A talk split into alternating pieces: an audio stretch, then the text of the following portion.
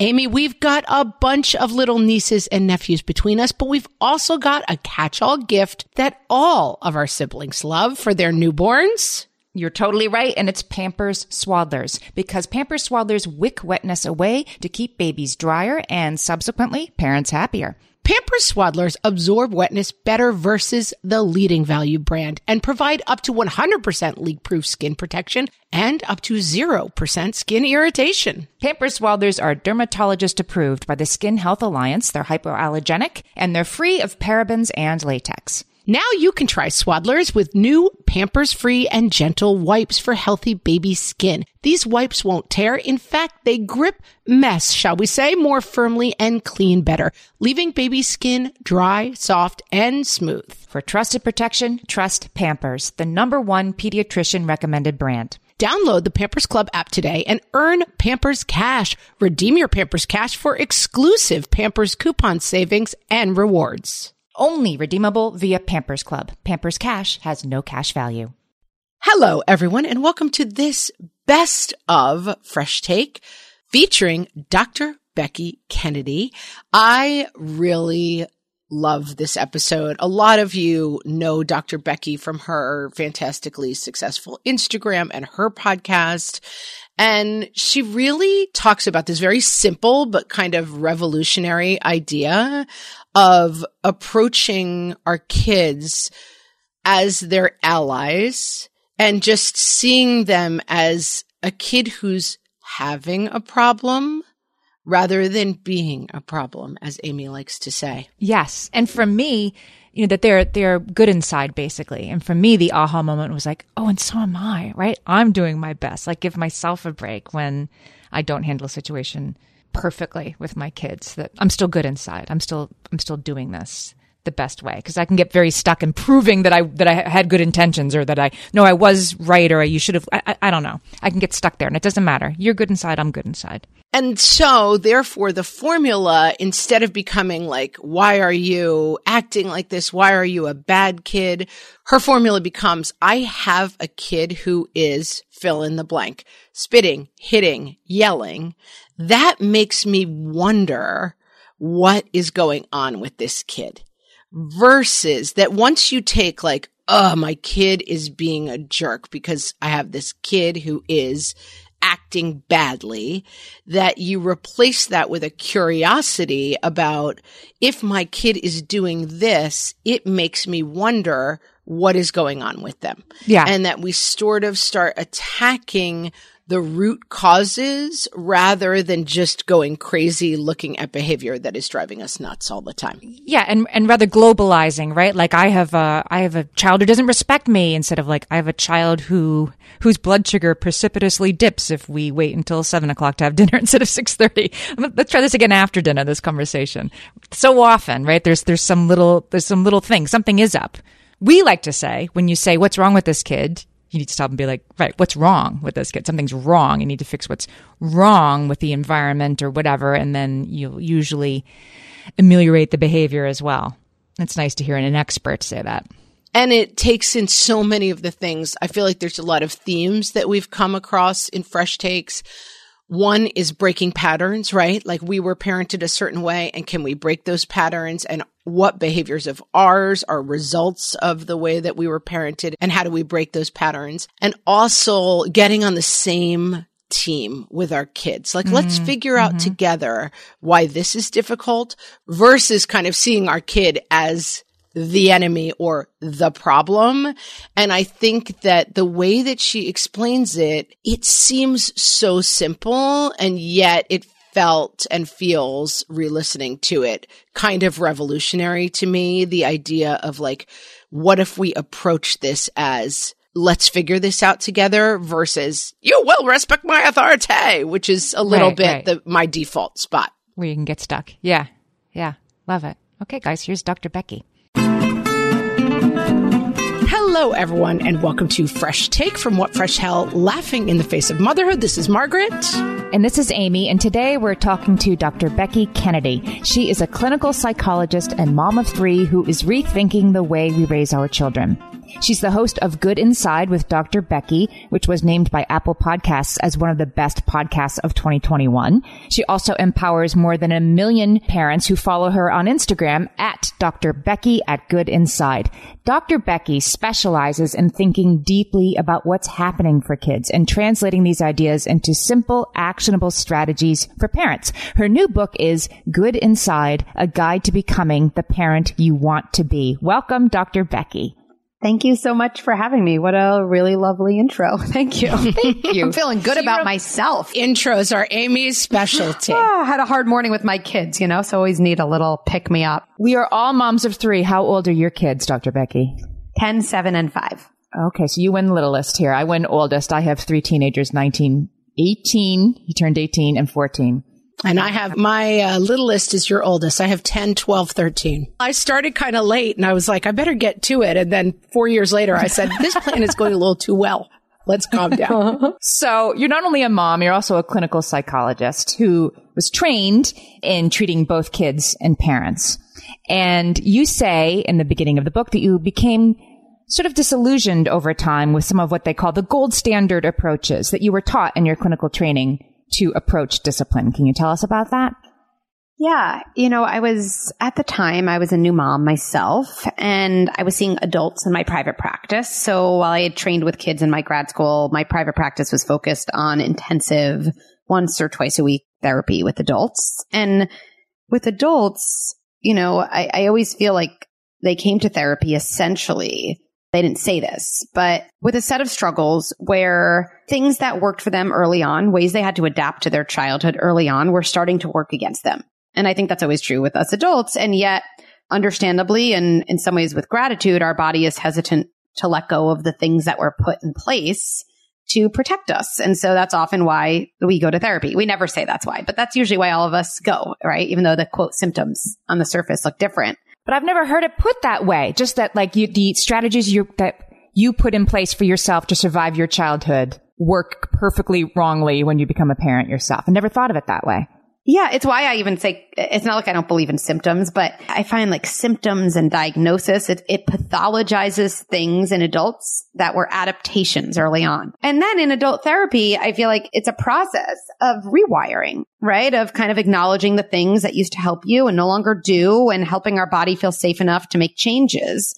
And at the same time as I was doing that, I had my own son at that time and I loved, you know, working with parents and I loved doing something a little different from therapy, which was like parent coaching. Parents would say, Hey, maybe I even have my own therapist or I'm not interested in therapy, but I'm struggling with my kid. And I actually, I don't really think my kid even needs the therapist as much as like, I just need your help helping my kid. Right. So then I was thinking, okay, this is kind of like a little new for me, even though I think I didn't realize at the time, like it's actually not that different in some ways than so many of the themes that would come up in therapy or other areas. I said, like, I'm going to go get more training. And so I did. I went to this kind of gold standard evidence based parent coaching program and at first, I really mean this, like, I loved everything they taught because like there's something about the behavioral approach that just lights up the logic parts of your brain and your brain's like feeding on you like, this is amazing. I'm going to change the world. This makes so much sense. It's so linear and I like linear things. You know, who doesn't? And so it was all about timeouts and punishments and rewards and sticker charts and ignoring and, and reinforcement. And essentially, how do you help kids or how do you change kids is you get more of the good you get less of the bad and voila. And so I did this program and then I went back to my private practice. Like, okay, I can take on more coaching clients. I'm so prepared. I have all these strategies. And, and I really did hear myself with one of them giving advice. I was just like, I don't believe in this. Like it's coming out, but like I don't believe in this. I would never do this with my own kid. And mostly also after years of working with adults, there's no part of this that I would ever recommend to adults in therapy. Like this is so different from the way I help adults and helping kids can't be a 180 from helping adults. Like we're more similar than we are different, us adults and children. And so I literally in, in my practice, I was like describing giving a timeout and sticker charts or something. And I literally said to this poor couple, like, I'm sorry, I don't believe anything I'm telling you. And they were like, well, that's disconcerting. And I was like, the only thing I can promise you right now is I'm not going to charge you for this session. But like, I have a feeling in a couple weeks, I just have to like clear my mind because I was like, this just, this isn't the way. Like you see a behavior on the surface of a kid. And yes, that is a signal to you of something they're struggling with, but that's not the whole story. Just like we know if you have a leak in your ceiling, if you think the solution is to put duct tape on that leak, like even if it does stop the leak temporarily, like I don't think any adult think that's a great home improvement strategy. Like you got to get to the source. And is it hard to get to the source? Is it, you know, maybe timely sometimes? Yes, but I don't think any of us doubts that still it's just the only way. Like you can't just forever duct tape. So the thing that you were seeing that was disconnected for you is that people were coming in and maybe saying like, my kid has a temper and you were trying to attack the kid's temper. What did you see as the symptoms that were disconnected for you? So a couple things. So why is my six year old not listening to anything I say? I say to, you know, put your shoes on. They don't do it. I say to clean their room. Like, and then you can see you can get into this whole awful uh, kind of negative cycle with them, right? So they don't listen. Then you feel internally like, I kind of hate my kid or I have a rude kid. I have an obnoxious kid. Then you look at them as the enemy. When you look at someone as the enemy, you treat them like the enemy. Then you're like, you don't listen to anything I say. You know, you're, I don't know, not going to get TV for a week. And then you're like, I don't even want to say that. Like, why did I say that? Okay. I guess I have to not give my kid. right. Now I'm in hell because I can't actually let my kid watch TV. Like, oh, the times those came out of my mouth. And I was like, no. Exactly. Then you're like, I guess I'll give you a sticker chart every time you listen. But then you're like, what am I doing? Like listening for anything? Like, okay, I guess I'm getting a sticker. And then they're like, I should have gotten a sticker for that one. Now I'm fighting about the sticker. Like, what is happening? And the listening problem, which is the thing someone presents with, my kid never listens. Like that is a really important window in my mind into something a child is struggling with or actually into probably something your relationship with that child is struggling with. Cause here's what we forget as an example in listening. Why don't I listen to my husband? Let's say that. Like if I was sitting on the couch reading a book, which I like never do, but it's a fantasy. Let's say I did. Let's imagine a world in which that's possible. And if my husband is like, Becky, please go get me a glass of water. And if I was like, mm, no, like you can get yourself water or something like that. Or even I was like, no, I'm reading.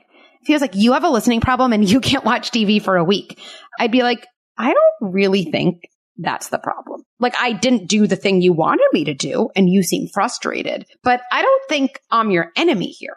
In that situation, I think we all know if my partner was like, Hey, I see you sitting. You look like you've had a long day like I'd really appreciate it if you oh, got me a glass of water, or even if earlier in that day he was really listening to me about something and I found him very supportive, I probably would do it. I think that's an example where we see something on the surface, a behavior, and then we can so easily with the kid take a quote bad behavior and really believe that like that's the type of person my kid is. My kid is the behavior. And this goes to the term good inside, which is the title of my book. Like I have a good kid who's not listening to me. I have a good kid who's hitting her brother. I have a good kid who's having massive tantrums every time I say no. Huh, I wonder what's going on. I wonder what skills my kid is missing. I wonder what my kid needs my help with. I wonder what my role is in these hard moments just to at least stop the damage before we can work on those larger skills. Like now we're talking. Now we're seeing what's happening on the surface as a signal into what my child needs, into what else might be going on in their life. Maybe they're having tantrums because kids are mean to them at school. And guess what? I can punish them for having tantrums. I don't think anyone think that's going to help my kid feel supported at school. And when we allow ourselves to have that kind of curiosity about kind of again a symptom in a way being a signal not a symptom being the whole truth, then we open ourselves up to being able to intervene in a completely different way. You say that there are things that get in the way because on the surface, like, of course our kids are good inside. Of course we are good inside and want the best for our kids and want to be good parents. So what gets in the way of that? Why don't we just naturally feel that way all the time? Well, it's a great question. I mean, I think there's, there's so many different things. So why don't we see someone as good inside when they're struggling? I think we can start by asking ourselves, what is it like for me when I'm having a hard time? When I'm having a hard time, when I yelled at someone, when I told myself I would work out and didn't get up and, you know, instead ate bonbons in bed. Like, Do I say to myself, wow, like I'm a good person struggling to get motivation. I wonder what's going on for me. Or do we say some other choice words that we probably wouldn't even say to anyone else, right? And why do we do that? Why do we approach our own struggles with blame instead of kind of some version of boundaries and compassion? Well, probably because our struggles in our childhood were met that way by our parents, right? So there's this intergenerational legacy, I think, of seeing quote bad behavior as a sign of identity rather than assuming identity is inherently good. And that doesn't make the behavior okay. Oh, so cause my kid's good inside, it's okay that they hit? Like, no, of course not. It's not what I'm saying. Those aren't our only two options, punish or make it okay. Your kid is good inside. Now you have to step in as an authority. But I really do believe we can practice having compassion for other people and for ourselves under our not so ideal behavior. And not only do I think that's possible, it's like the biggest paradox. I think the only way we change is by actually doing that. So it's not just a nice to have. It's actually all about being effective. I want to pivot to something that you just said that I think is another problem that gets in people's way. We're talking to Dr. Becky, whose book is Good Inside, and we'll be right back. Margaret, I've got a go-to baby shower gift that I give whenever there's another newborn in my life. Can you guess what it is? Amy, three guesses. First two don't count. It's Pampers Swaddlers. Exactly. Pampers Swaddlers keep baby's skin dry, happy, and healthy. Pampers Swaddlers absorb wetness better than the leading value brand and provide up to 100% leak-proof skin protection and up to 0% skin irritation. Pampers Swaddlers are dermatologist approved by the Skin Health Alliance, hypoallergenic, and free of parabens and latex. Try Swaddlers with new Pampers Free and Gentle wipes for healthy baby skin. These wipes are five times stronger, gripping mess more firmly, shall we say, and making diaper changes a breeze. For trusted protection, trust Pampers, the number one pediatrician recommended brand. Download the Pampers Club app today and earn Pampers Cash. Then redeem your Pampers Cash for exclusive Pampers coupon savings and rewards. Only redeemable via Pampers Club. Pampers Cash has no cash value.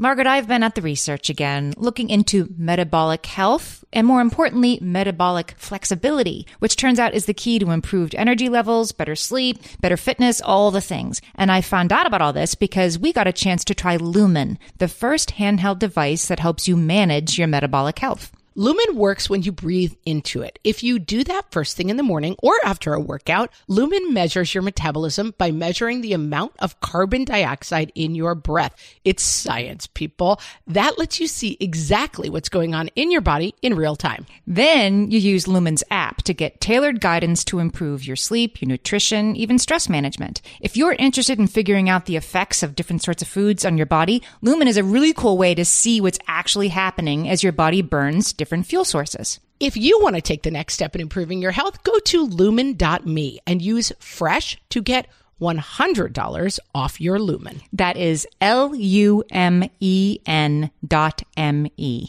Lumen.me and use the code FRESH at checkout for $100 off. Thank you, Lumen, for sponsoring this episode.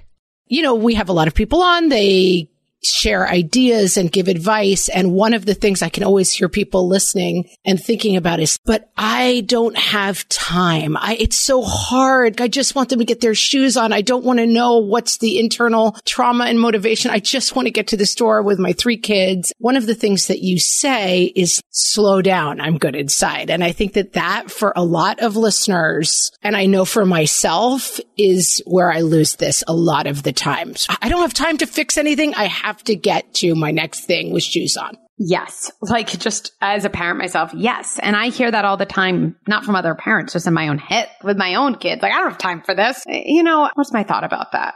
I think how we look at time is tricky, right? Sometimes in the moment, we have to just do whatever we need to do and survive. Like we all need to give ourselves permission, right? And I think we all know in so many areas of life, a little bit of preparation saves us time because I'm parents like, I don't have time to say to myself, wait, I can do this. I'm good inside. And I definitely don't have time to say to my kid, oh, you really wanted that block, you know, or something instead of, why are you hitting Bobby or whatever we'd say. Here's the thing I think we often forget. So instead I yell at my kid. Like that saves people time because I know usually what happens after you yell. Then you yell, you're dysregulated. Then your kid gets more dysregulated. Then you are losing even more time because you're in a guilt spiral and a shame spiral and you're reacting like, I don't know any parent who's like the most efficient, time effective way when I feel really good about my use of time is when I'm just reactive and explosive. I've never heard someone say that. So when parents are like, I don't know if I have time, what I actually think is happening, and I think this is very, very true. This is like learning a different language. Learning a different language feels awkward. If I was really trying to speak another language fluently, I would catch myself speaking English and then having to pause. I'd think about saying something in Mandarin and have to like repeat it to myself a couple times before it came out. But if Mandarin is my most effective language with my kids, I can speak all the English I want naturally, but I'm probably just adding time given that English is not going to get me to the place I want to get. So yes, it takes time and I promise it saves so much more time. This is sort of the idea that you return to again and again in the book that two things can be true. I used this approach just last night. One of my big kids was really just recalcitrant and would not send this email that they really need to send. And we've been talking about it for days. It's so annoying that mom keeps bringing it up, you know, th- that kind of thing. My point of view is like, just send an email and we don't have to talk about it anymore. What is the problem? But I thought about this last night because I was reading the book that two things can be true, right? From where I stand, it would be so much easier to spend 45 seconds doing this thing and it never has to be discussed again. And from where my kid is standing, there's something getting in the way. And that is also true. That's also valid, even if I don't like it or agree with it. And what I love about that whole framework turned into a strategy of two things are true is it really allows us to acknowledge our kid and ourselves. Right. And this, I think, is one of the things I really do feel like has been absent is that parenting books are all about the kid. Which like, I think the one, one of the biggest things we struggle with as parents is the way that we lose ourselves to our kids in this important job and the way that, of course, we want to be there for our kids. We want to support them. Well, there's a paradox that the more we neglect the other parts of ourselves and our feelings and our reality, actually, the more likely over time we're just going to show up as a triggered, resentful, rageful parent because we're kind of fighting an internal battle. And I think the reason really that good inside and everything we do is really struck a chord with people as I think, and parents have said this to me, I feel like you care about me as much as you care about my kid. Like I feel like your parenting guidance cares about me feeling sturdy as much as it cares about helping my kid build sturdiness. Thank goodness finally there's a parenting approach that cares about the parent. I think I really needed that when I became a parent too. The way that every parent and I think traditionally, historically, especially women, we've thought on some subconscious level that we can fill ourselves up by pouring ourselves out. I think these days people are like, yeah, like that's really not working. It's never worked. It's like really not working now. It's always easier to know what we don't want to do than to know what we can do instead.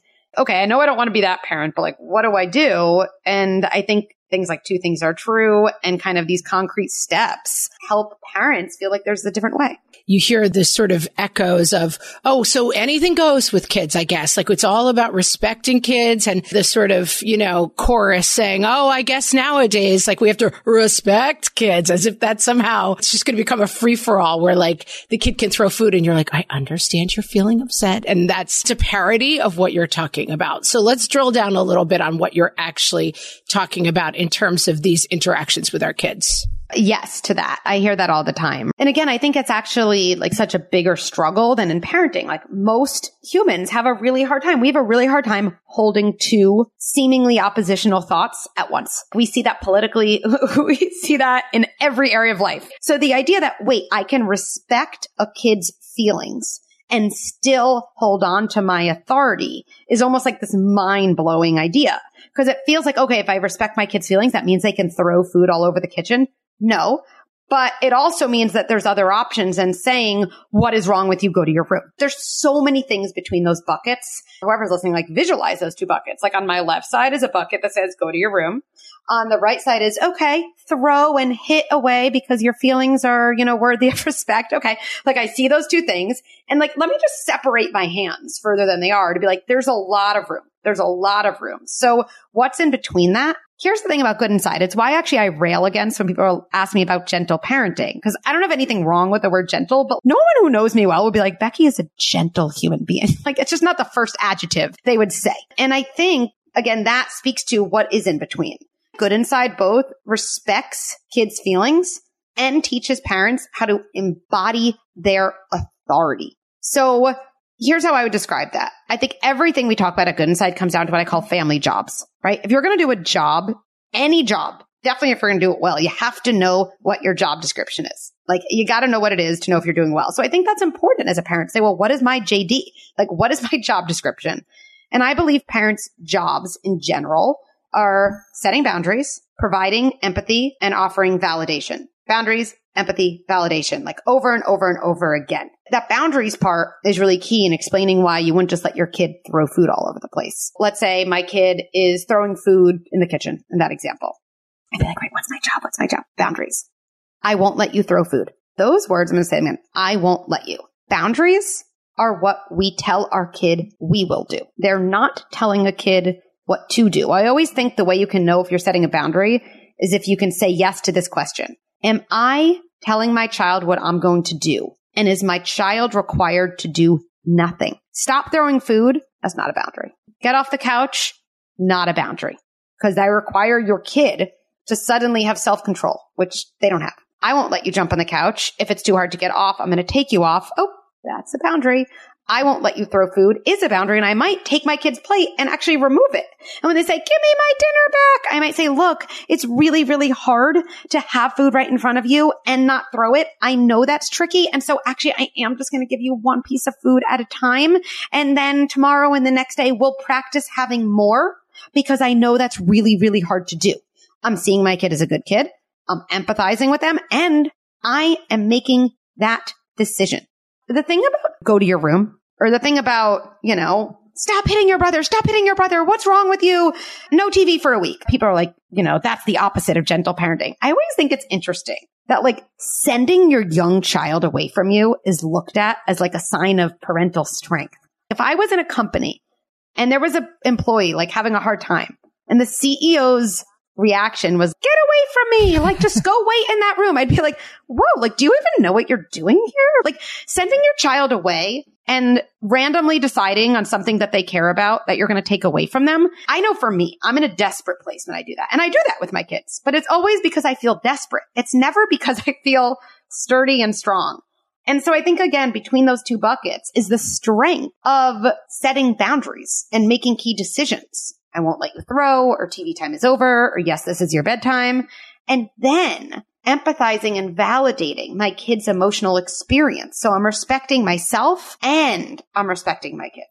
We're talking to Dr. Becky Kennedy. She is the author of Good Inside, and we'll be right back.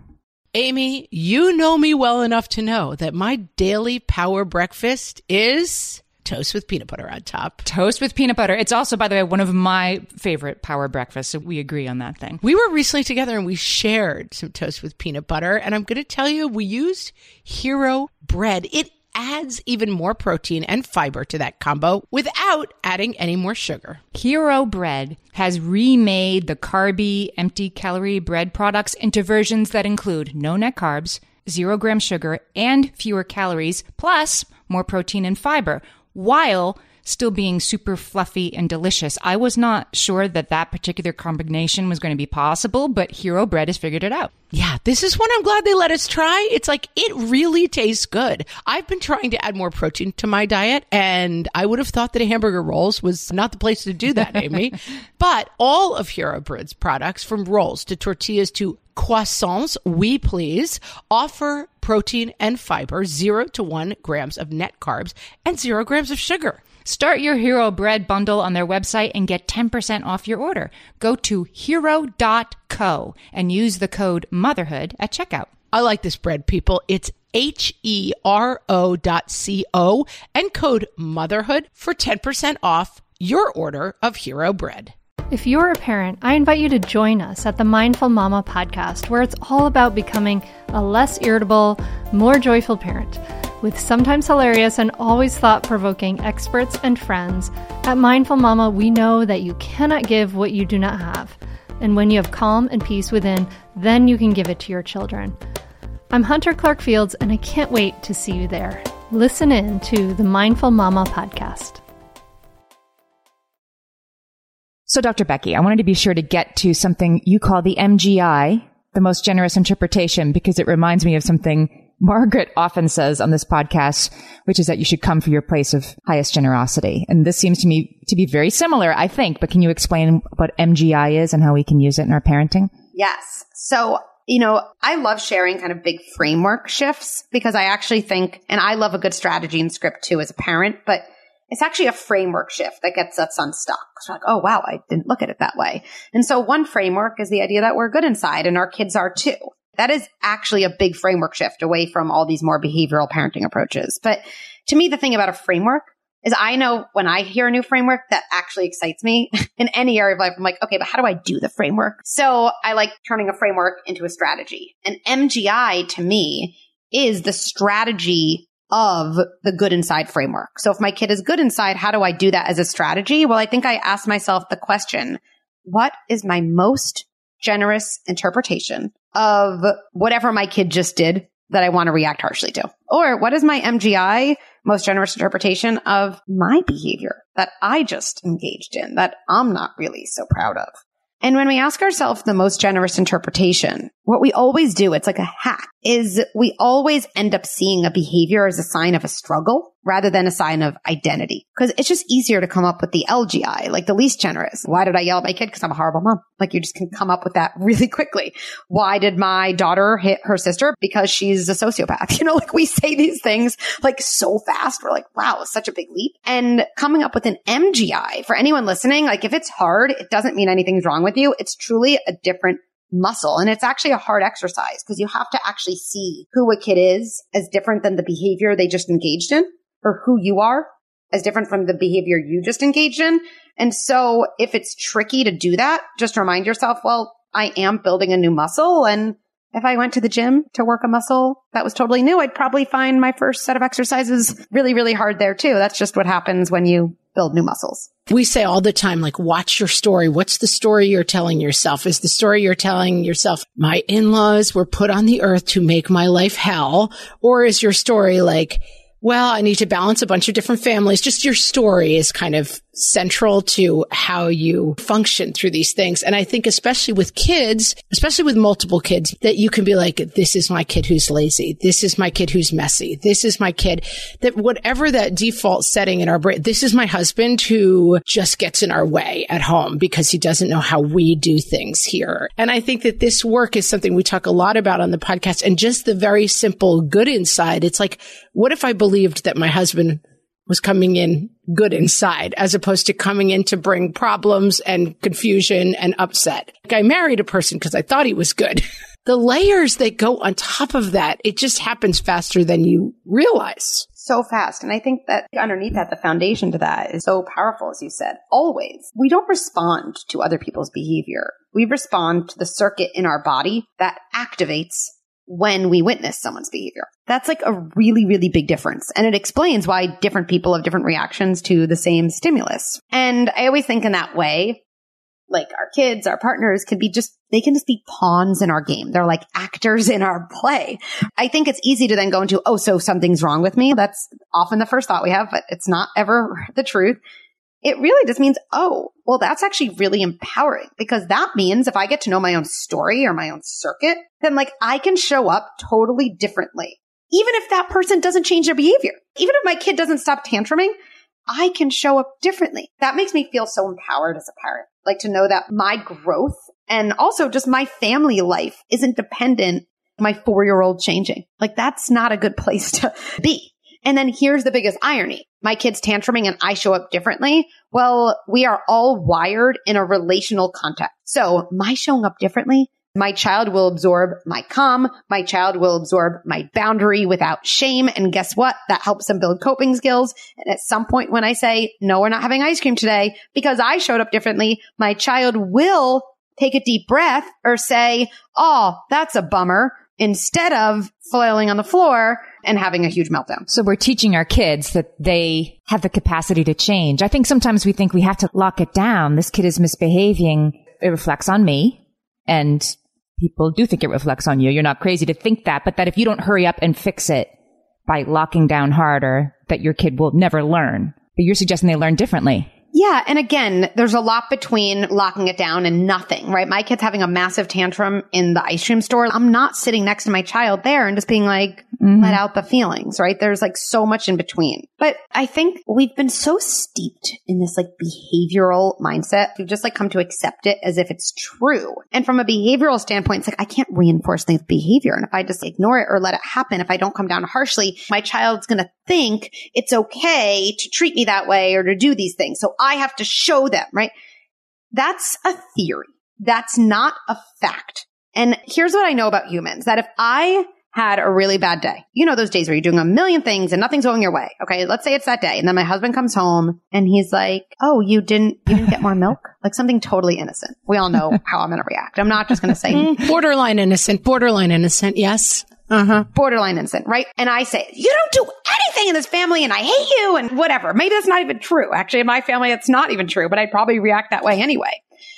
Now, that's not an okay way to talk to my husband, even if I'm upset. Just like it's not okay for my kid to say, I hate you to me when I say no to a sleepover. You're allowed to be upset, but you're not allowed to say that to me. Fine. But if my husband said to me in that moment, I have to crack down on this, Becky, go to your room, or I don't even know, Becky, I'm not talking to you for a week. Like, okay, let's think about that.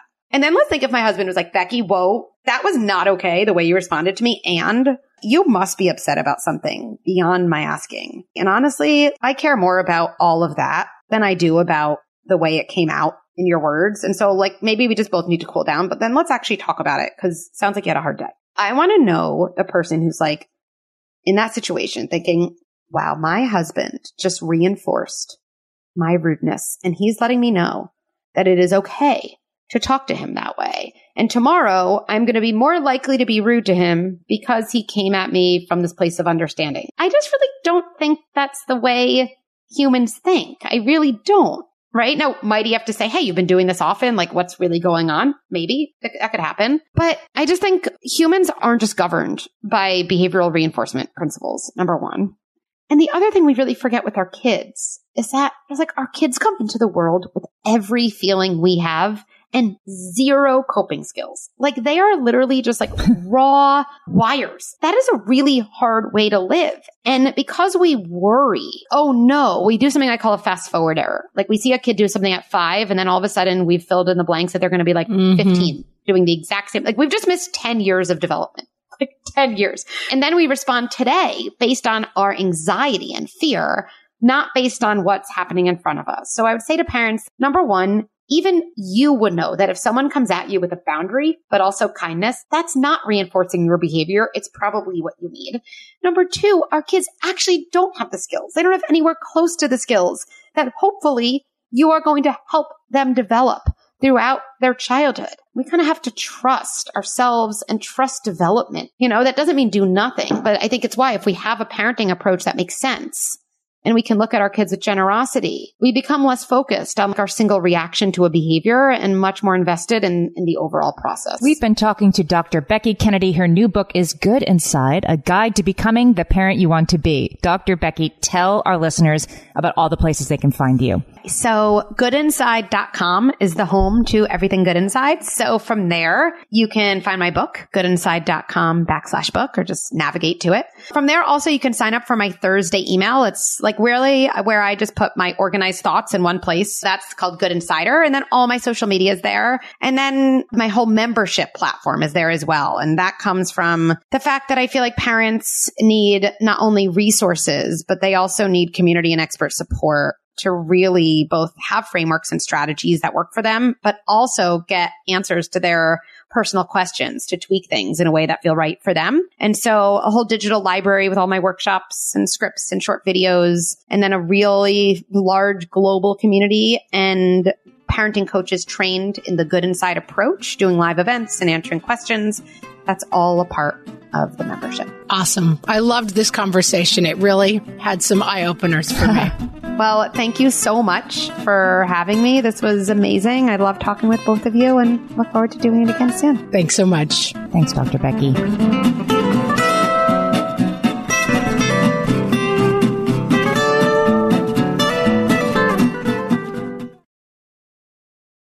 Well, hey there, busy mama. Are you looking for ways to make your life easier, your home less chaotic, and at the same time add more joy to your life? My name is Deanna Yates, and I'm the host of Wanna Be Clutter Free, a podcast all about letting go of the stuff we don't need in our lives so that we can focus on what truly matters. Don't worry, I'm not going to tell you to throw it all away or make you feel guilty about keeping something you love, no matter how many other people don't quite understand it but I will give you practical and more importantly, actionable advice so that you can make progress right away. And you won't just hear it from me, there are amazing guests too. It's like having your bestie in your pocket telling you it's okay to let go of the things that are not serving you and your family in a totally non judgmental way. So join me over on the podcast where we can work on progress over perfection for those of us that want to be clutter free. Margaret, it's an exciting news day. An exciting news day indeed, Amy. A few years ago, we launched our first spin-off podcast, Toddler Purgatory, hosted by the hilarious Blair Brooks and Molly Lloyd. And guess what? Now Blair and Molly are back with their all new podcast, Unsticking It. You know Blair and Molly as two busy moms and actors, and somewhere between potty training and the pandemic, they both felt like they lost their creative kaboom. In their new podcast, Unsticking It, they are going to talk about how all of us can get back to what lights us up after motherhood. Amy, I need this. Me too. And Blair and Molly will be talking to fellow imaginative minds. We're talking actors, artists, and creators of all kinds about how we can all unstick ourselves from whatever muck we're stuck in. Follow, subscribe, and listen to Unsticking It wherever you get your podcasts. That's Unsticking It with Blair and Molly, because sometimes life stucks.